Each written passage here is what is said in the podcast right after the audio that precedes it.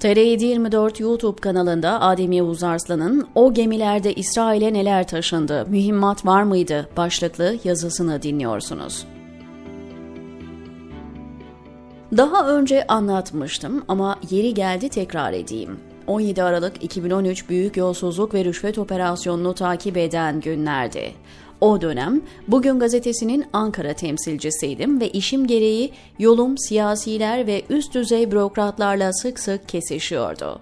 Skandal patlamış, tüm Türk halkı dönemin başbakanı Erdoğan'la oğlu Bilal arasındaki kısık sesli sıfırlama tapesini dinlemişti. Her gazetecinin yapması gerekeni yapıp skandalın üzerine gidiyordum. AKP yönetimine yakın bir iş adamı yaptığımız haberlerden çok rahatsızdı. Reza Zarrab ve havada uçuşan milyonlarca dolardan bahsedilmesine tepki gösteriyordu. Ben de işin içinde başbakanın, ailesinin, popüler sanatçıların ve milyonlarca dolarlık kara para aklamanın, rüşvetin olduğu bir operasyonun dünyanın her yerinde haber olacağını anlatıyordum.''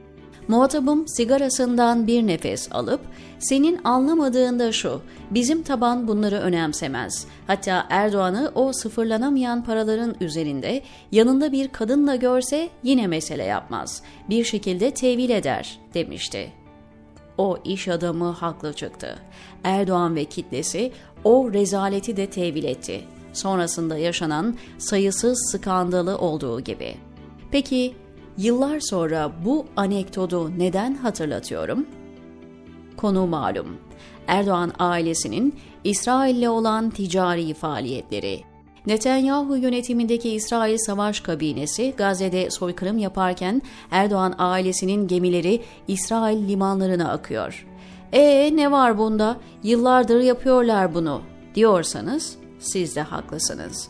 Erdoğan ailesinin İsrail'le olan ticari ilişkileri hiç kesilmedi. Hatta meşhur One Minute olayı sırasında bile.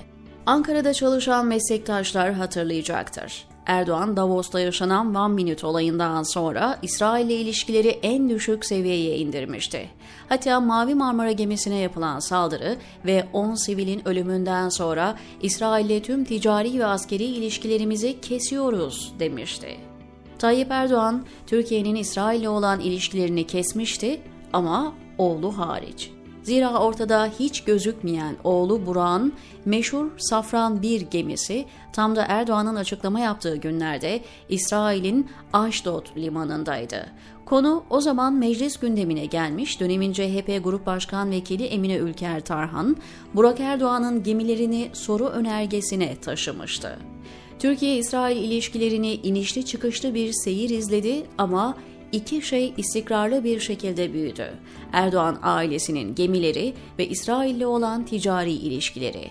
Bugün Starbucks'ta kahve içenlere saldıran, Burger King'de askeri ücretle çalışan garibanı bıçaklayan AKP kitlesi o günde bu gemi ticaretlerini mesele yapmamıştı, bugün de yapmıyor.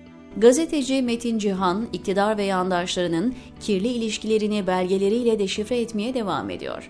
Son paylaşımı sarayı fena halde kızdırdı. Nitekim Cihan'ın belgeli haberine dair tek kelime bile etmeden hakkımızdaki iftiralar için suç duyurusunda bulunduk açıklaması yaptılar. Oysa ki Metin Cihan iyi bir araştırmacı gazetecilik örneği gösterip tamamen açık kaynaklardan Burak Erdoğan'ın İsrail'le olan ticaretini belgeledi.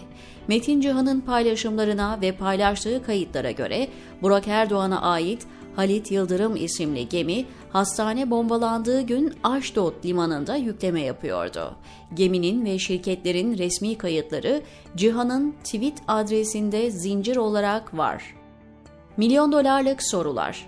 Erdoğan ailesinin İsrail ile ilişkileri hiç kesilmedi ama en azından Gazze bombalanırken ara verebilirlerdi diye düşünenlerdenseniz fazla safsınız. Malum olduğu üzere siyasal İslamcılar da tevil, kılıf uydurma yeteneği çok gelişmiştir. Buna da şöyle bir bahane üretmişler. Aktroller eliyle yayıyorlar.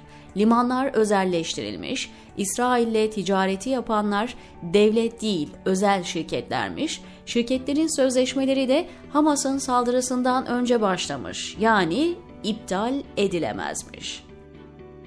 Bu aklı evvellere sormak lazım hedef gösterdiğiniz, çalışanlarını bıçakladığınız, camlarını kırdığınız, oturma eylemleri yaptığınız Starbucks'lar özel değil mi? Kısacası Rabia işareti yapıp Filistin, Gazze deyip miting meydanlarında bağıran Erdoğan, bir yandan da aile şirketleri üzerinden İsrail'le ticarete devam ediyor.